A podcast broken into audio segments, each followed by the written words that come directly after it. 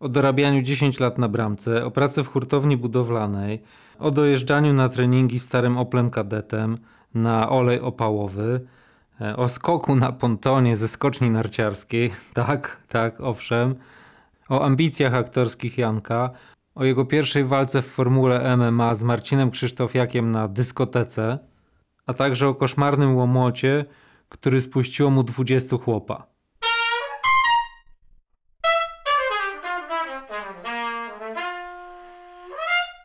Raz, dwa, tutaj gorsza połowa wywiadowcy podcast, czyli Arek Bartosiak. Zapraszam na odcinek specjalny z serii Perły i Petardy.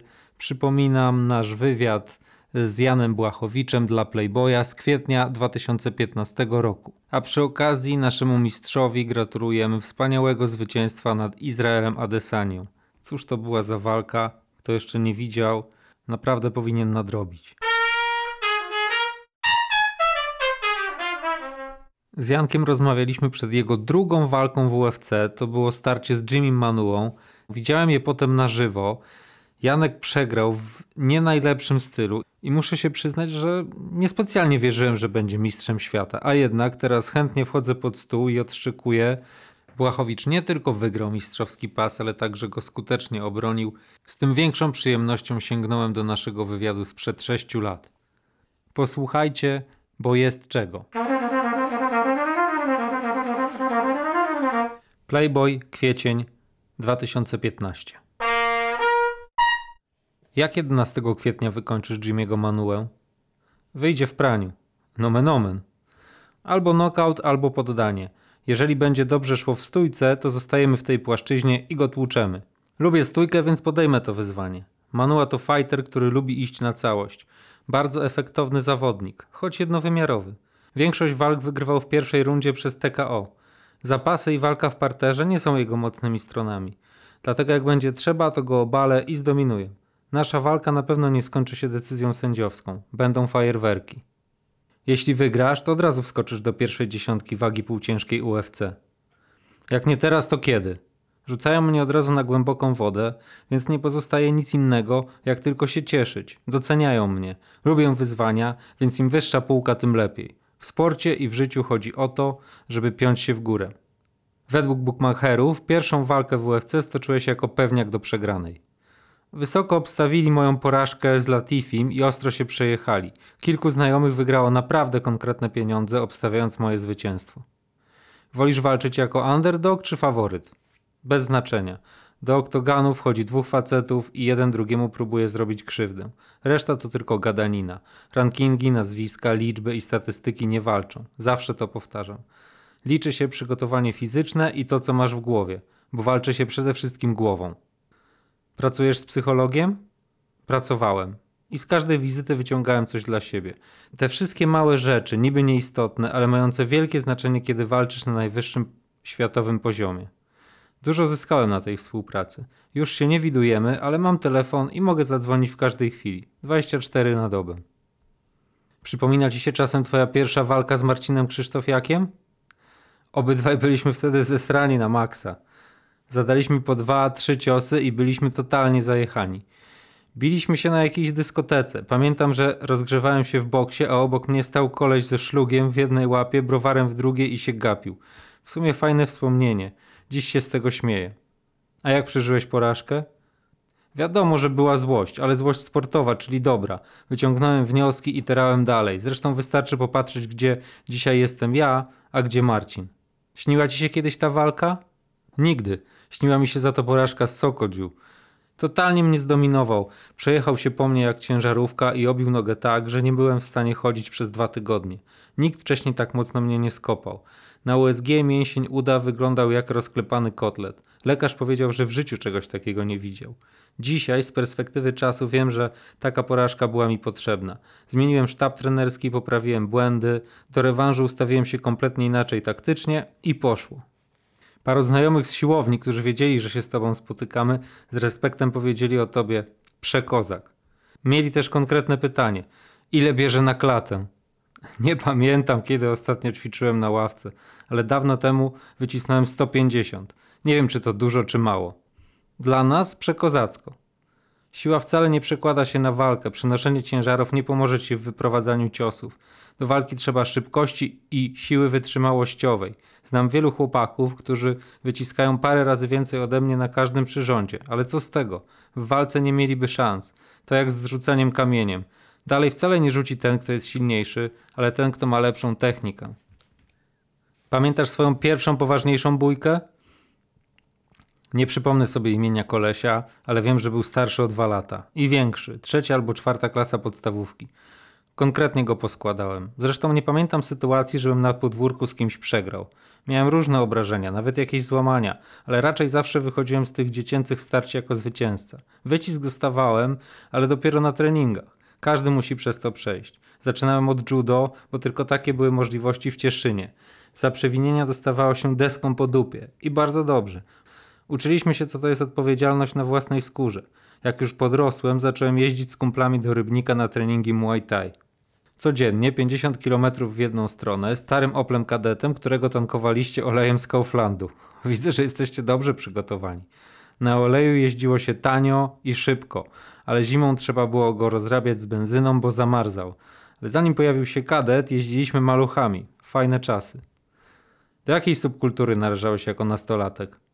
Przeorałem chyba wszystkie, byłem skinheadem, punkiem, metalowcem, tylko dzieckiem kwiatem nie zostałem. Dziś najbliżej mi do metalu, cały czas lubię słuchać mocniejszej muzy.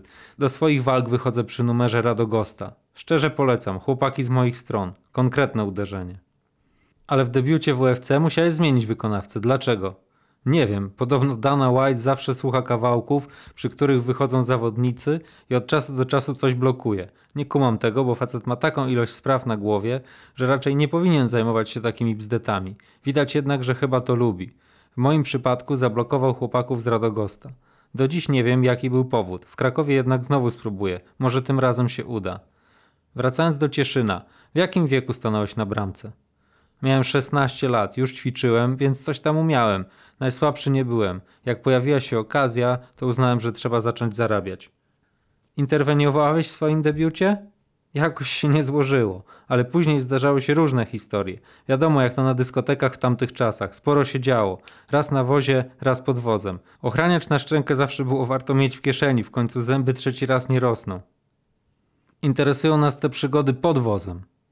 Kiedyś z dwudziestu chłopaków wpadło na dyskotekę, żeby pobić bramkarzy, a nas było trzech. Nie daliśmy rady. Koszmarna przewaga liczebna oznaczała koszmarny łomot. Skończyłem w pozycji embrionalnej pod schodami.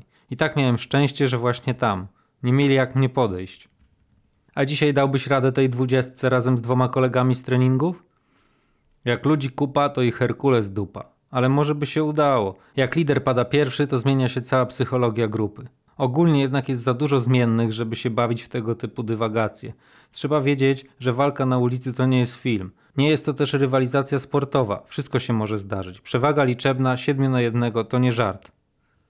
Ale trzech dałbyś radę. Zależy jakich trzech. Takich trzech jak nas dwóch. Dałbym. Wiesz, staramy się jako tako wyglądać. Panowie, ale wygląd przecież nie bije. Rzeźby niektórych zawodników nie robią na mnie żadnego wrażenia. Dopiero w klatce dowiaduję się, czy to się na cokolwiek przekłada.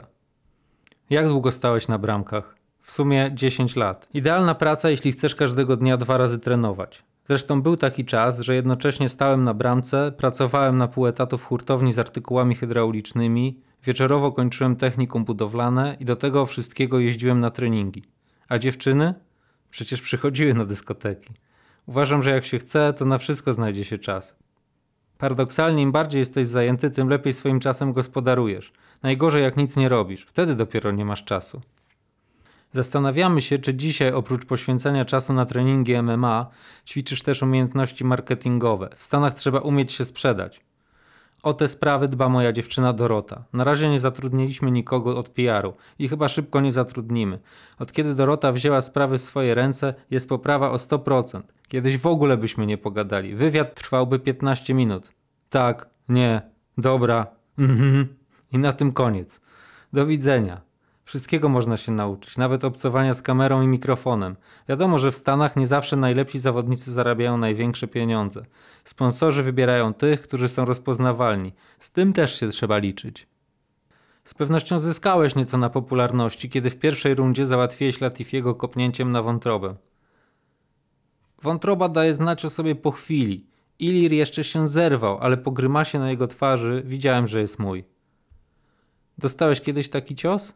Raz, kiedy trenowałem z Gergardem Musasim. Udało mi się go usadzić podobnym ciosem jak Latifiego. Po sparingu widziałem, że bardzo mu ta wątroba leżała na wątrobie. Przez dwa tygodnie polował na mnie i w końcu ustrzelił. Słabe uczucie. Łatwo znaleźć wątrobę? Raz wejdzie, a raz nie. Ale jak jest okazja, to trzeba bić. Masz świadomość, że w cywilu możesz nawet zabić? Oczywiście, dlatego jestem pokojowo nastawiony do świata. Wszystkie stresy i złe emocje zostawiam na macie. Mam niesłychanie wysoki próg wytrzymałości na zaczepki i zadymy. Naprawdę niełatwo mnie wkurwić. Powiedziałeś kiedyś, że w sporty walki wkłada się trzydzieści razy więcej wysiłku niż w piłkę nożną. A w przypadku polskiej piłki nawet dziewięćdziesiąt razy więcej. Przecież budowa fizyczna naszych zawodników w przeważającej większości woła pomstę do nieba. Jest tragicznie. Oczywiście zdarzają się chlubne wyjątki, ale to jest sport indywidualny. W drużynie wszyscy powinni być wyjątkowi. Nie nadaje się mentalnie do dyscyplin drużynowych. Żeby trenować, muszę mieć silne poczucie, że wszystko zależy tylko ode mnie, a nie od kolegi z zespołu, który dzień wcześniej się uchlał, w konsekwencji zawala mecz i rujnuje moją ciężką pracę. Jak szło ci w innych sportach? Na przykład ze sportów zimowych zaliczyłem tylko skakanie na pontonie ze skoczni w Goleszowie. Skocznia malutka, ale ból potworny. Skoro rozmowa znowu wróciła w twoje rodzinne cieszyńskie strony, to powiedz, co myślisz o swojej ziomalce Ewie Farnej? Kawał głosu. Rozkładówka? Mam być szczery? Super dziewczyna, ale w telewizji wygląda lepiej niż na żywo. Celowałbym w Milę Jovovich, Ewę Mendes i Michelle Rodriguez. Szczególnie w tę ostatnią. Podoba mi się, że w prawie każdym filmie ginie. A które zawodniczki M M A nadają się na Playmate? Może namówicie Karolinę Kowalkiewicz. Ostatnio na Facebooku opublikowała fotę po roztrenowaniu. Narzekała, że niby urósł jej brzuch. Moje oczy jednak zawiesiły się na zupełnie innych wypukłościach. Jest naprawdę nieźle. Nie powinniście przepuszczać takiej okazji. Rozmawiając z zawodnikiem M M A nie możemy przepuścić okazji i nie zapytać o koks. W Polsce nie ma kontroli antydopingowych. W Ameryce są i to ostre. Co i tak nie powstrzymuje wielu zawodników przed sterydami. Na szczęście U F C niedawno zapowiedziało drakoński program antydopingowy. Na szczęście dla kogo? Dla mnie i dla wszystkich, którzy nie biorą. Uważam, że doping to broń biologiczna. Jeśli facet koksuje i wychodzi do walki z drugim, który jest czysty, to ten ostatni powinien dostać do ręki nóż dla wyrównania szans. Alkohol? Zdarza się? Jest czas na trening, jest czas na zabawę i wszystko trzeba robić z głową. W tej chwili, w okresie przygotowawczym, jedno piwo jest dla mnie zdrowsze niż szklanka soku pomarańczowego. Zaznaczam, jedno. Po walce przyjdzie czas na odchamienie i odstresowanie. Może wtedy wypiję dwa, ewentualnie trzy. Trzeba mieć coś z życia, ale znam zawodników, którzy zostali anonimowymi alkoholikami. Oczywiście już nie walczą. Smutny koniec kariery. Warto pamiętać, że zdrowie jest najważniejsze. Jeżeli w jakikolwiek sposób jest zagrożone, musisz powiesić rękawicę na kołku. Gdy pewnego dnia pójdę do sklepu i nie będę pamiętał, co mam w nim kupić, rzucę ten sport. Każda, nawet najbardziej metalowa szczęka z wiekiem wcale nie twardnieje. Mam taki styl walki, że raczej nie przyjmuję zbyt dużo ciosów, ale to nie znaczy, że kiedyś ich nie przyjmę. Trzeba wiedzieć, kiedy dać sobie spokój. Paweł Nastula nie wiedział? Miałem nadzieję, że nie poruszycie tego tematu. Bardzo go lubię i szanuję. Uważam, że powinien skończyć karierę dwie walki wcześniej. Wieku, kontuzji i braku tlenu człowiek nie przeskoczy. Być może się mądrze, bo sam nie wiem, w jakim stylu, w jaki sposób i kiedy będę kończył swoją przygodę ze sportem, ale walkę na stuli z Pudzianem oglądało się z ogromną przykrością. Dla mnie Paweł zawsze będzie wielkim mistrzem, ale dzieciaki będą go kojarzyć z porażką z Pudzianem. Mógłbyś walczyć z Mariuszem, mimo że to nie twoja kategoria wagowa? Dlaczego nie? Ale w moim przypadku byłby to tylko skok na hajs. Na pewno nie wyzwanie sportowe. Na razie nie jestem w dołku finansowym i nie potrzebuję takiego przeciwnika. Skupiam się na karierze w najlepszej organizacji świata. I nie denerwuje cię, że w pierwszej historycznej gali U F C w Polsce nie bijesz się w walce wieczoru?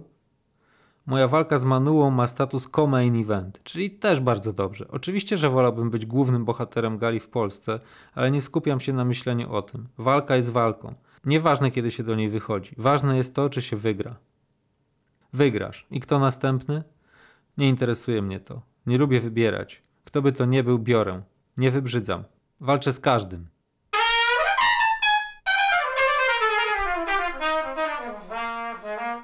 na skróty, fragmenty, które nie weszły do wywiadu publikowanego w Playboyu. Na pewno odnalazłbym się jako aktor. Czekam na konkretne propozycje między walkami, ale zastrzegam, że biorę tylko główne role, szczególnie te romantyczne. Lubię spiskowe teorie dziejów. Ostatnio słyszałem, że Księżyc jest hologramem, a nawet, że my wszyscy jesteśmy hologramami, a czarna dziura to nośnik. Nigdy nie miałem ksywki. Blachy zajął mój starszy brat i pozamiatane.